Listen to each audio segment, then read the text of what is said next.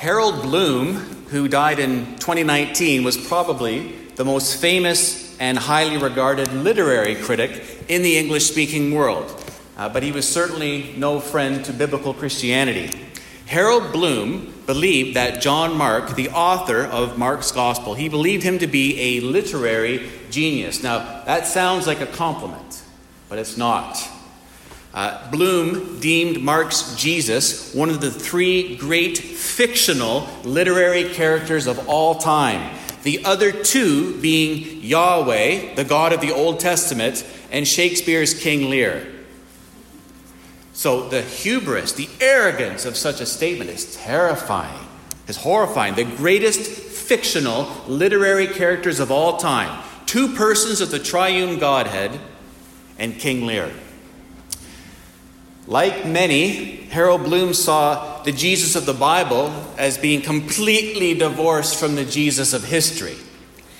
And this is the world that we live in. Many would deem the passage that we considered last week, Mark's uh, thirteen verse prologue, verses one to thirteen of chapter one, they would consider that to be just historical hogwash. That's clearly stuff that the early church just made up about this guy Jesus. Um, if there is a God, if there is a God, then he, she, or it certainly doesn't interact with their creation in that sort of fashion, like we see in these first thirteen verses. Jesus is not the Messiah, nor is he the Son of God, Israel reduced to one person. That's nonsense.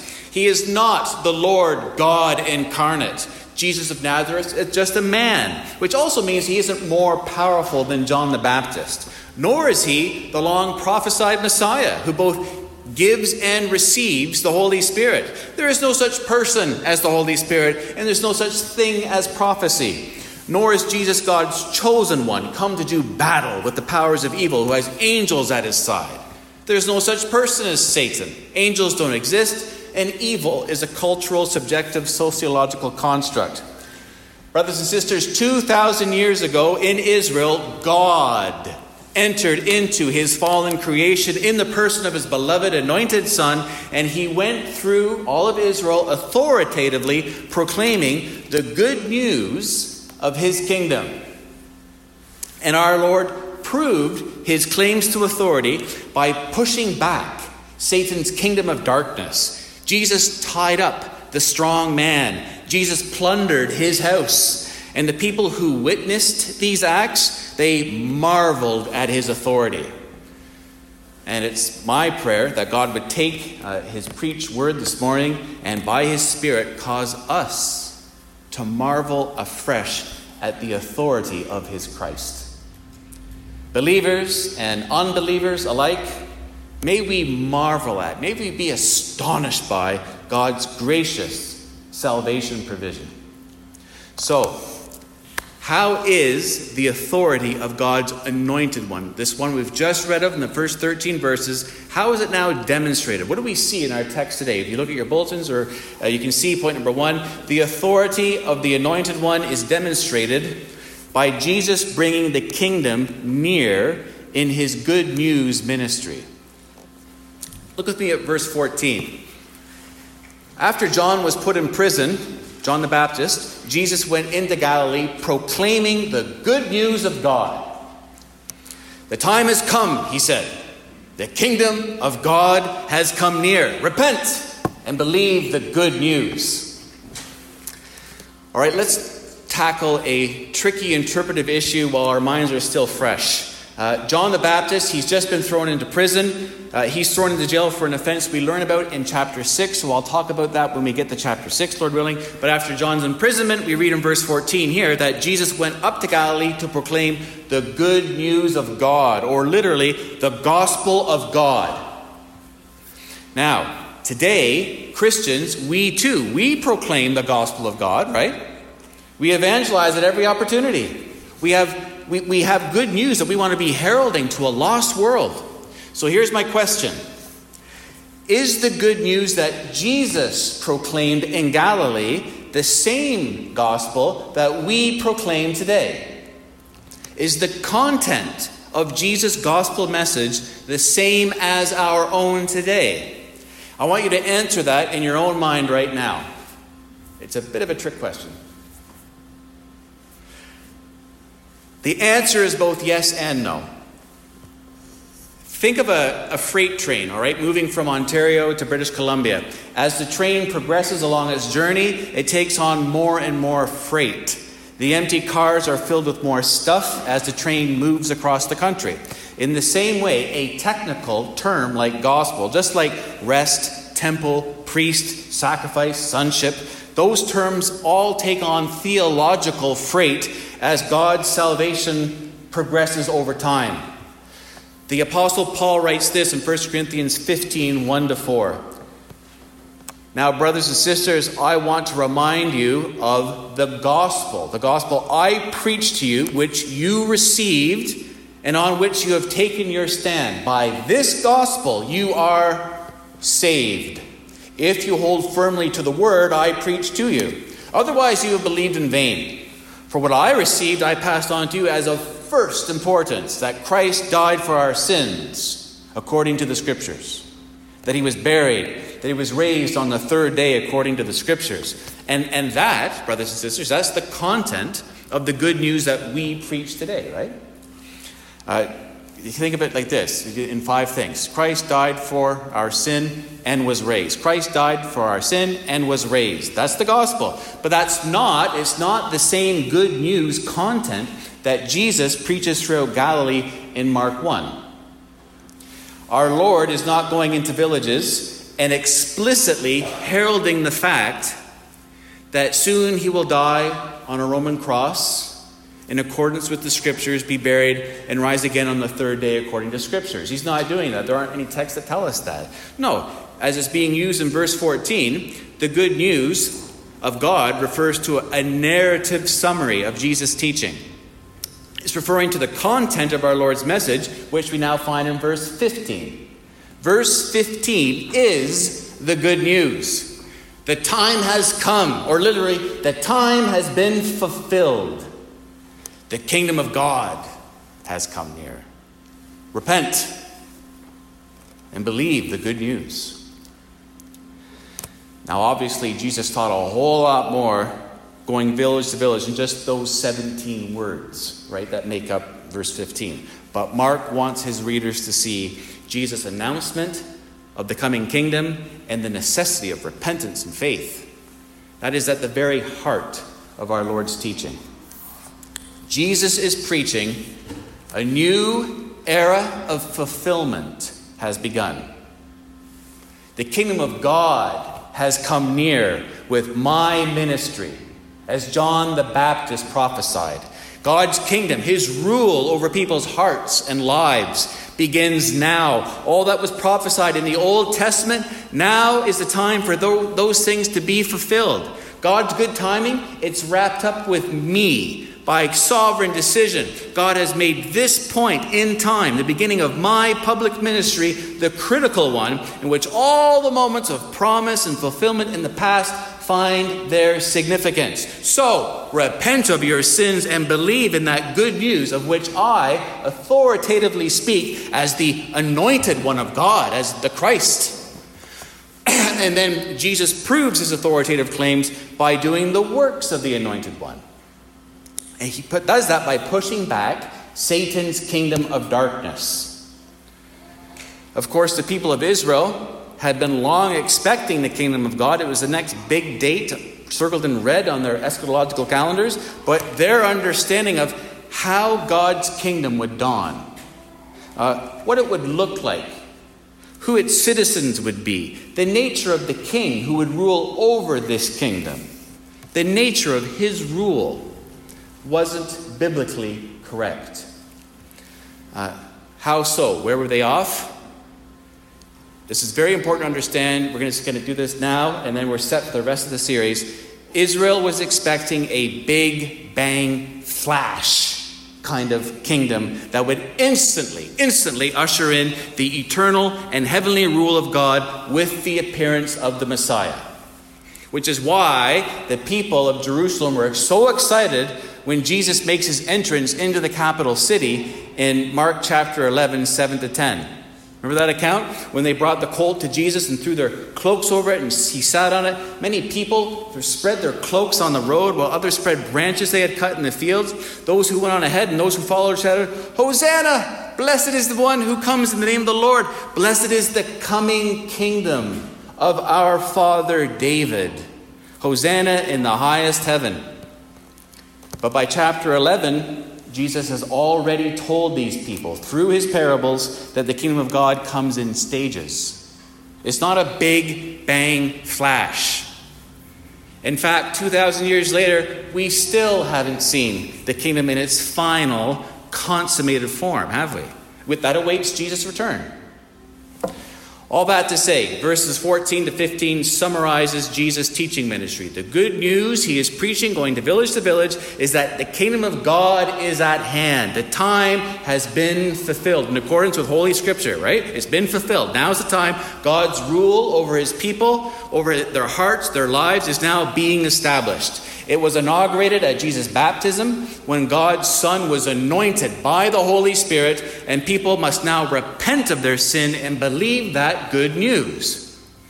As we saw last week, divine acts of good news previously announced by Isaiah the prophet have now arrived in the person of Jesus the Messiah. But make no mistake, this is so important to understand, Jesus is no prophet who just merely announces the coming of the kingdom. It's because the king has come that the kingdom is present. He is the kingdom's effector. He brings the kingdom with him. It's a massive, massive authority claim. And this is the message that Jesus the Messiah, the Son of God, the Lord, authoritatively preached two thousand years ago in Galilee. And brothers and sisters, he's preaching us again today by his Spirit, through his written word, through his preached words. I'm preaching this sermon.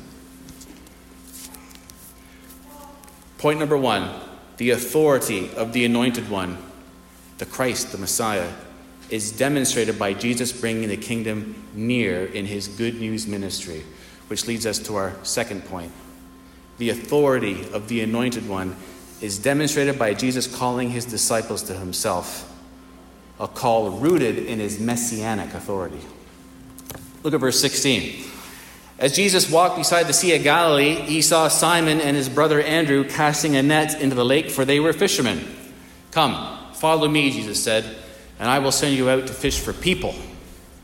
At once they left their nets and followed him.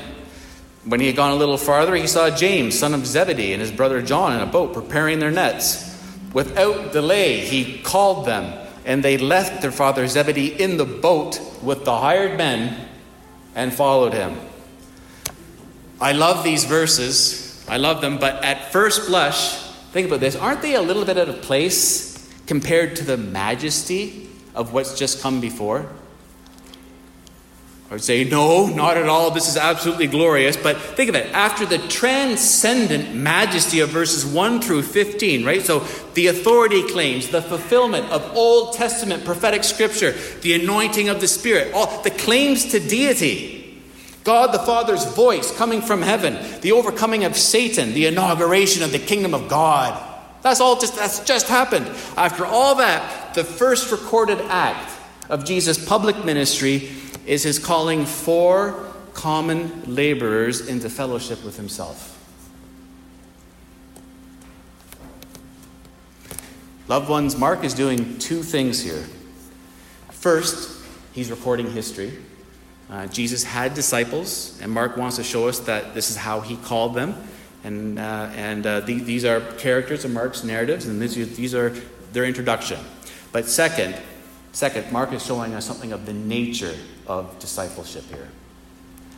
Remember, this is one of the two major purposes of his gospel. Remember, who it, who is Jesus? What does true discipleship to Jesus look like? That's the whole gospel of Mark, those two things.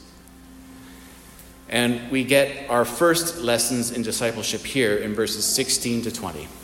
The first thing we should notice is that Jesus seeks out his own disciples. Did you notice that? He seeks out his own disciples, which is very different from how the rabbis or scribes of Judaism attracted their students, or how it works in academia today for that matter.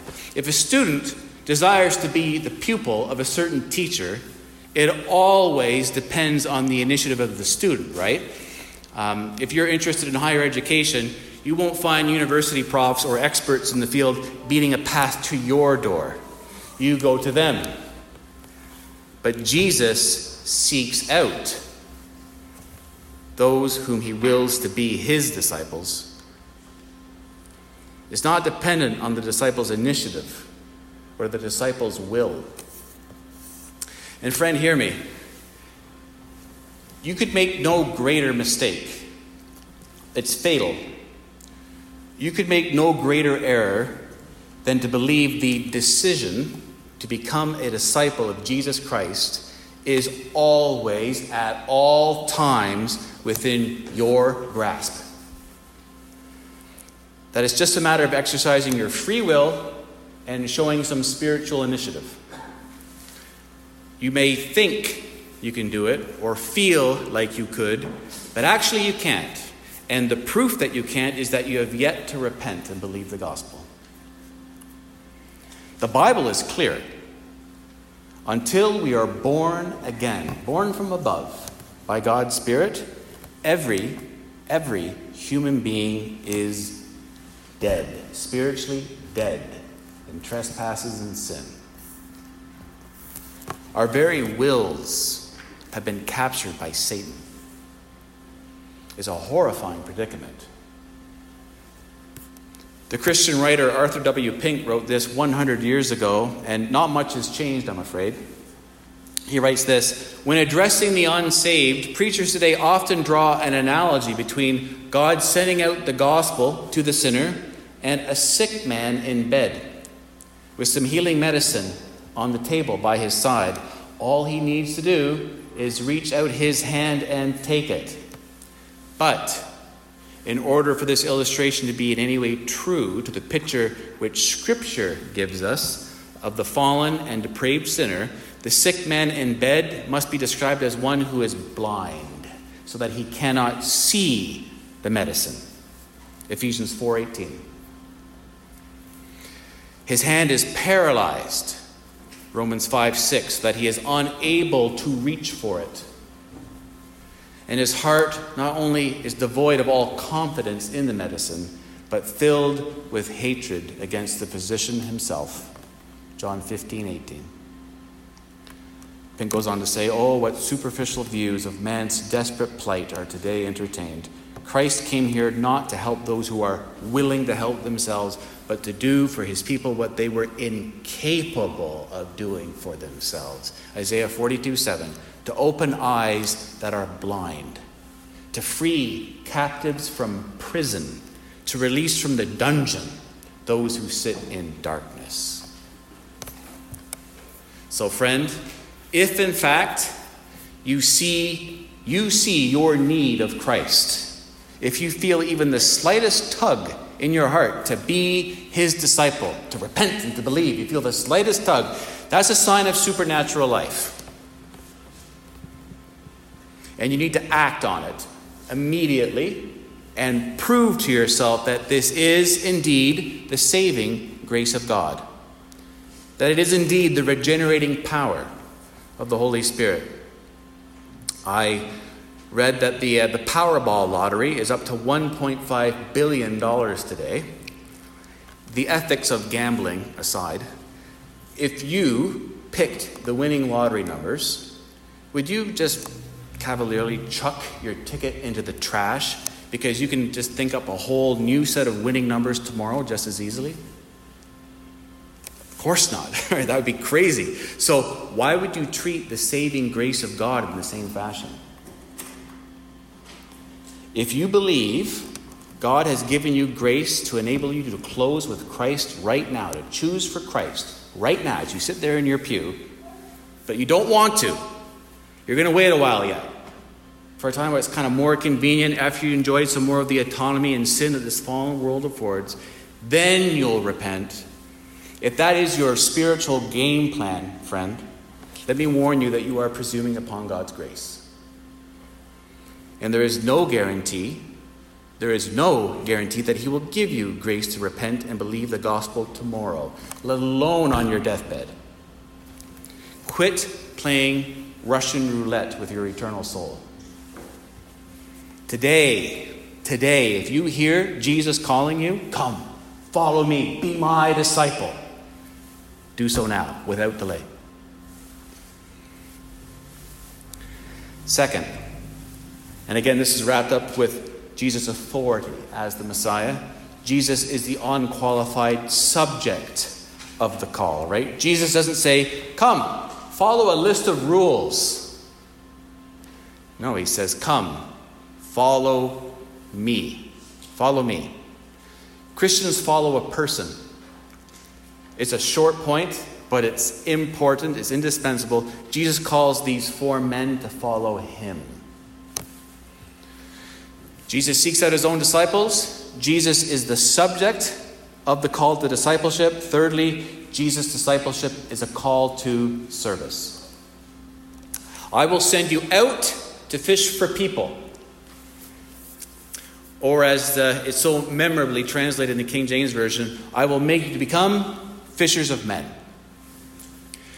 Christian, Jesus has not called you to be his disciple so that you can kind of glide through life hassle-free with your get-out-of-hell-free card tuck, tucked away safely in your wallet. Jesus sought you out to be his disciple that you might seek others to follow him. There, there's a job here. Jesus has given you a job. I will make you to become fishers of men. But Pastor John, I haven't had adequate evangelistic preparation. I haven't been to seminary. I'm not smart enough. I'm not holy enough. No, don't you see? There is no special preparation. Jesus doesn't choose the most socially prominent, the best trained, or even the most religiously devout. In these five verses, the Lord of heaven comes to humble fishermen. It won't be angels who serve as God's, as Jesus' evangelistic ambassadors, but these sinful laborers who stink of fish. First Corinthians one twenty-six, brothers and sisters, think of what you were when you were called. Not many of you were wise by human standards. Not many were influential. Not many were of noble birth. But God chose the foolish things of the world to shame the wise. God chose the weak things of the world to shame the strong.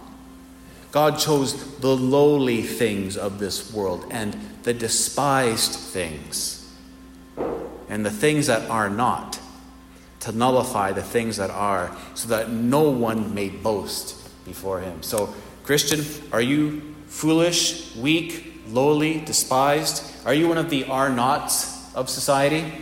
Then be of good cheer, right? You got exactly what it takes. Jesus didn't find his disciples in the synagogue. He was just passing by on the beach. Jesus finds his disciples in the midst of everyday life, going about their daily routines. However, his authoritative command to follow him shatters their comfortable everyday existence. Just shatters it. Make no mistake. The call to Christian discipleship is costly. And I would say, P J, Prosper, Stephanie, all you upcoming baptismal candidates, the Church of Jesus Christ isn't composed of eavesdroppers, eavesdroppers and onlookers and cheerleaders who are sitting on the sidelines. It will cost you everything you have to be Jesus' disciple.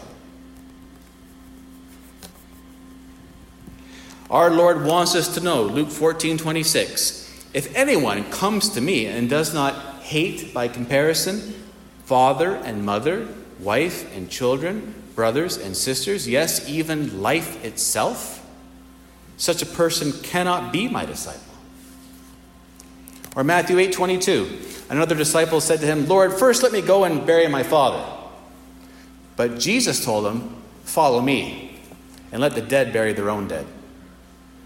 And, and that's not just a message for new believers, right? Faith, Peter, Paul, Erica, Mary Jo, Freddie, Anne, you've been walking with the Lord for years. Even so, your master tells you, I come first. Your family, even life itself, comes a distant second. In fact, your ambitions in life, where you find your greatest joy, your contentment, your satisfaction, that's to be wrapped up with serving me and delighting in my glory. You no longer live for yourself. Put comfort and convenience aside. If you would be my disciple, live for me. Of course, from the lips of anyone else, such a totalitarian call is appalling and outrageous. Can you imagine anybody else saying that to you? But Jesus isn't just anybody, right? Jesus is the Messiah. He is the Son of God. He is the Anointed One. And Christians soon learn that Jesus demands far less of his disciples than he gives. Jesus seeks his own disciples. Jesus is the subject of the call to discipleship. Discipleship is a call to service. There is no spe- special preparation for discipleship, and discipleship is costly. It will cost you everything. Which leads us to our third and concluding point. The authority of the Anointed One is demonstrated by Jesus' teaching, healing, and his exorcisms. Look at verse twenty-one. They went to Capernaum, and when the Sabbath came, Jesus went into the synagogue and began to teach. The people were amazed at his teaching because he taught them as one who had authority, not as the teachers of the law. According to my Wikipedia research, near the beginning of his career as a physicist, Albert Einstein believed that Newtonian mechanics were no longer adequate to reconcile the laws of classical mechanics with the laws of the electromagnetic field. I'm just reading this verbatim, okay? I don't know a thing about this. So Albert, who was working as a patent clerk at the time, whipped up his special theory of relativity to reconcile these two things. Energy equals mass times the velocity of light in a vacuum squared, or E equals mc squared. The title of his paper, published in nineteen oh five, was On the Electrodynamics of Moving Bodies. Einstein's paper didn't contain a single footnote. Think about that. What Einstein theorized in nineteen oh five was totally original. In effect, Einstein was saying, Newton told you this. I say unto you this. E equals mc squared. He was speaking with authority. And know this, friends, what I'm preaching to you today about God and about God's ways, not one, not one word of it is based on my own authority, my own spiritual insights. I wouldn't dare. I don't care how talented a public speaker a man might be or how excellent his stories and illustrations are. He could be William Shakespeare in the pulpit. Nothing a preacher says will ever be as important and as powerful and as effective and as endued with the Holy Spirit's power as faithfully preaching a biblical text, verse by verse, making those progressive, covenantal, biblical, theological connections and applying the text to the life of the congregation. Nothing compares to that. Any knowledge a human being may have of God is always, it's always a mediated knowledge. It's based on what God has revealed of himself to us. To a, to a very, very limited extent in nature itself, a la Romans one. And in the sixty-six books of canonical scripture. Because we don't have, we don't, none of us have direct, unmediated access to the God's mind and God's will, do we? But Jesus does. That's the difference. Jesus actually does. The, the teaching of Jesus is teaching with authority, divine authority. His teaching isn't like the teaching of the scribes and the religious leaders of the day. Theirs is a derived authority. Their understanding of the scriptures comes from the tradition of the elders and the fathers of Judaism. So they would qualify every reading, every judgment with Rabbi so-and-so says such and such. Whereas Jesus receives his authority directly from his Father in heaven. Jesus teaches without footnotes. His teaching is qualitatively different because his knowledge of God is unmediated. Which is precisely what our Lord tells Nicodemus in John three. Do you recall? He says, very truly, I tell you, we speak of what we know. And we testify to what we have seen. No one has ever gone into heaven except the one who came from heaven, the Son of Man. But in verse twenty-three, this authority the people perceive in Jesus is tested. The kingdom of God now goes head-to-head with its unseen ultimate opponent, the power structure, structure of evil at work in this fallen world. Jesus confronts a man who is possessed by a demon. Now, this really, I think, it calls for balance in our own cultural context. We shouldn't assume every case of what today is referred to as psychiatric illness is the result of demonic activity. But neither should we adopt the reductionism that links all demonism to chemical imbalances in the brain. Right? There's a, there's a middle path that we need to steer here as Bible-believing Christians. Demon possession is real. The Word of God tells us so, but think for a moment what demon possession signifies. The mind and body of an image bearer of God has been hijacked. It's been hijacked by satanic forces. The person now is a walking, screaming billboard for the evil one. A billboard that proclaims, I, Satan, rule on planet Earth. This fallen world is mine. Despair, sinful humans. Look at how far away from God you are. You are utterly in my control. Despair, despair.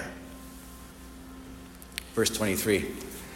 Just then, a man in their synagogue who was possessed by an impure spirit cried out, "What do you want with us, Jesus of Nazareth? Have you come to destroy us? I know who you are, the Holy One of God." And what this is, what we see here, is the conflict between the kingdom of God and the dominion of Satan, the prince of the power of the air. They're coming head-to-head between one anointed with God's Spirit and one held captive by an unclean spirit.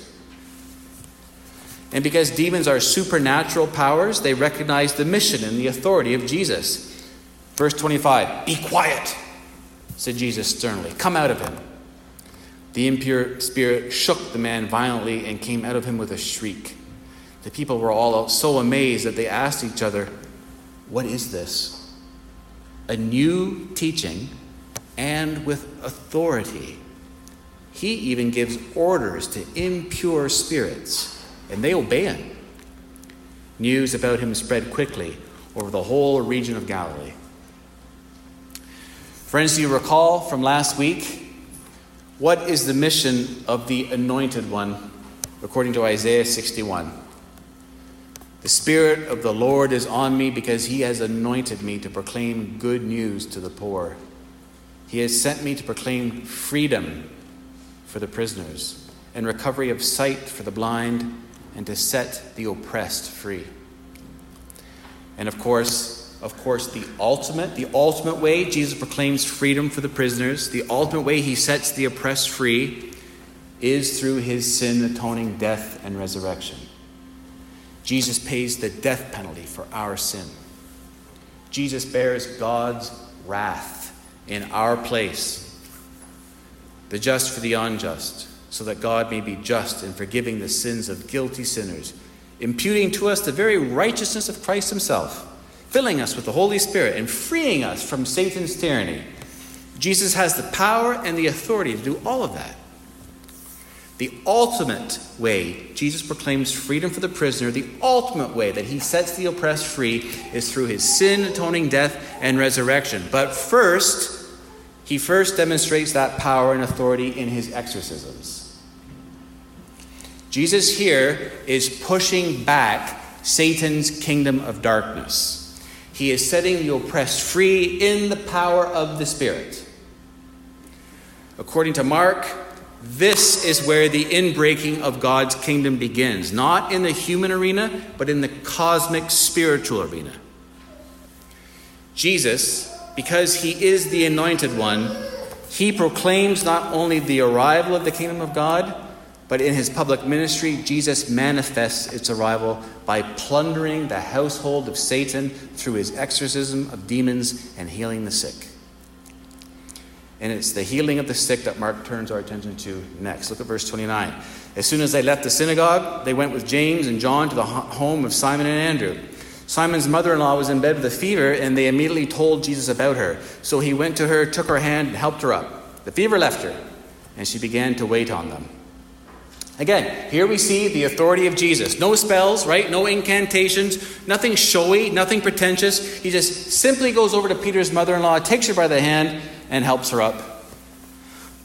Verse thirty-two, that evening after sunset, so that means Sabbath now is over, the people brought to Jesus all the sick and demon-possessed. The whole town gathered at the door.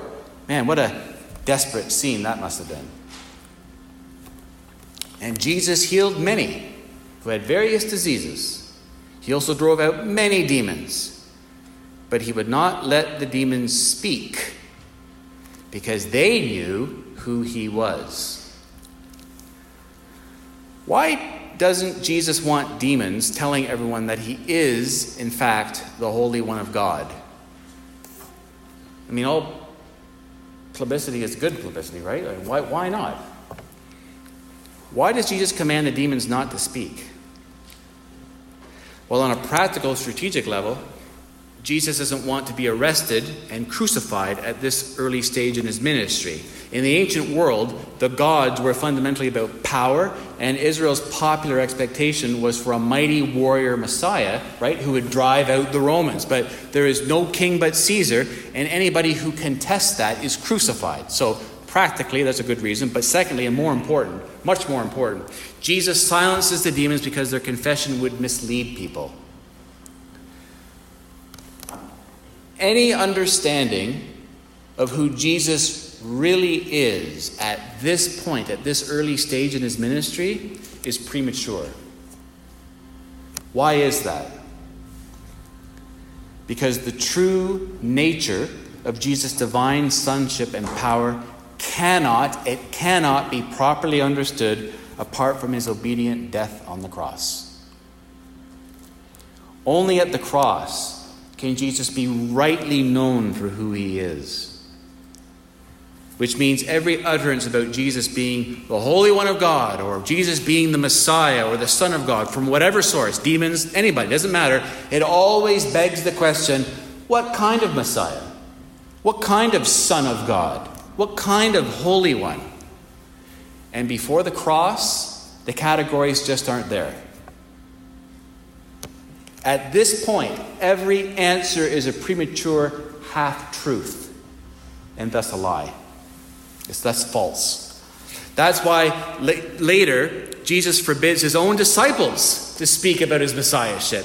Even after Peter's great confession in chapter eight twenty-nine, do you recall?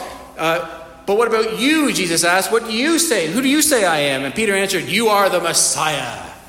That's excellent. Praise God for that. Very next verse. Jesus warned them not to tell anyone about him. Here's why, right? At the, the time will come for these public confessions, but not now. It's too early. He has to go to the cross. No one's anticipating that.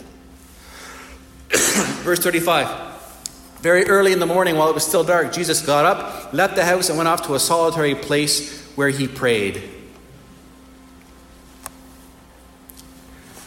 Just as an aside, I mean, if it's good enough for Jesus, hopefully it's good enough for us, right? Early in the morning, getting up, go to a solitary place, and pray. Simon and his companions went to look for him, and when they found him, they exclaimed, "Everyone is looking for you." Jesus replied, "Let us go somewhere else to the nearby villages so I can preach there also. That is why I have come." So he traveled through Galilee, preaching in their synagogues and driving out demons. As Jesus' reputation as a miracle worker grows, he has to face a sinful attitude problem on the part of the people. They're basically thinking, Jesus, we don't care who you are or what your ministry signifies so much as what you can do for us. Jesus has come to preach repentance. He's come to preach the nearness of the kingdom of God. The time has been fulfilled. Repent, believe. But the people are only thinking of relief from pain and affliction. To their thinking, Jesus is a wonder-working genie. Right? He's a miracle worker. At, at best, later on, he might be a prophet, And his disciples, too, they fail to see the problem. They don't recognize Jesus' dignity or his function as God's anointed one. And so they fail to understand who Jesus is. They fail to understand his mission. Which is why they say stuff like, "What are you doing here all by yourself, Jesus? Man, you should be out there in the midst of the clamoring multitude, building up your reputation as a healer." But the crowds gathering in Capernaum, clamoring at Jesus' door, crying, "Heal us, heal us, cast out our demons," they're not repenting. They're not preparing for the dawning of the kingdom. They've failed to perceive the significance of Jesus' conflict with demonic powers. They don't understand what's going on. And they certainly don't understand the cross to come either. That's completely beyond them. The preaching of John the Baptist, though, everything he said about Jesus, right over their heads. They're not thinking about it. Yes, in passion and grace, Jesus extends to them healing, but it's not primarily for this purpose the Son of God came into the world. Which is why Jesus interprets the miracles, or interrupts his miracles, and goes somewhere else. He actually goes somewhere else, right? To do what? To preach. To preach what? The good news of God. The time has been fulfilled. The kingdom of God has come near. Repent and believe the good news. The authority of the anointed one is demonstrated by Jesus bringing the kingdom near in his good news ministry, calling his disciples to himself, a call rooted in his messianic authority and in his teaching, healing, and exorcisms. So let me close my sermon today by making two appeals. First, to the unbeliever, to the person who is here today who is not a Christian, who does not accept the authority of Christ Jesus on every aspect, over every aspect of their existence. Friend, if I were to ask you, um, who was Napoleon Bonaparte? Who was Socrates? Who was Alexander the Great? Who was Muhammad? Who was Gautama the Buddha? If you didn't know, well, you might profit from doing a few quick Google searches, I suppose, but your ignorance carries no eternal repercussions. All those men possessed a kind of authority while they lived on the earth, and they, they all had disciples who were devoted to them. But the authority and discipleship we read in Mark's opening chapter has no basis for comparison. Harold Bloom, the literary critic that I mentioned before, he was an intellectual genius, but he was a moral fool. His faculties were given over to the service of Satan and his works. He was telling impressionable young students that two members of the Godhead, God the Father and God the Son, were fictional literary characters. And if you're here today believing that your disbelief in Jesus and his claims, what we're reading here in the Word of God, is primarily, it's primarily intellectual in nature, you're just, you're kind of too smart for that, it's not. The problem's not your brain in that sense, your intellect. It's actually, it's deliberate moral rebellion. You have a moral problem. It's moral rebellion against your creator God. It is cosmic anarchistic treason for which you will be held to account on the day of judgment. Pray to God that he would grant you grace to believe what's being preached today. Pray to him for grace to believe and to repent. Keep coming back to these Sunday services. You're more than welcome to come for the next twenty years, thirty years, as, as, as someone who's not a Christian. That's fine. We want that. Come here every Sunday. Each week, we're going to learn something new from Mark's Gospel about who Jesus is and what it means to follow him, to be his faithful disciple. You're welcome to meet with us and ask questions. We want to get to know you. Come out to uh, Christianity one oh one a week from now. There'll be more details about that in a minute. And to the believers gathered here today, let me say this. We speak of men like Socrates and Buddha and Muhammad and Napoleon in the past tense because they're dead. We don't speak of Jesus in the past tense. We speak of him in the present and future tense because he is alive. He is alive and he reigns, he rules. King Jesus is on his throne, and universal authority has been granted to him by his Father. All authority in heaven and on earth. Jesus has authority over Satan and demons, over all angels, both good and evil, over the natural universe, laws and forces, stars, galaxies, planets, black holes. Jesus has authority over all molecular and atomic reality, atoms, electrons, protons, neutrons, subatomic particles, genetic structures, D N A, chromosomes.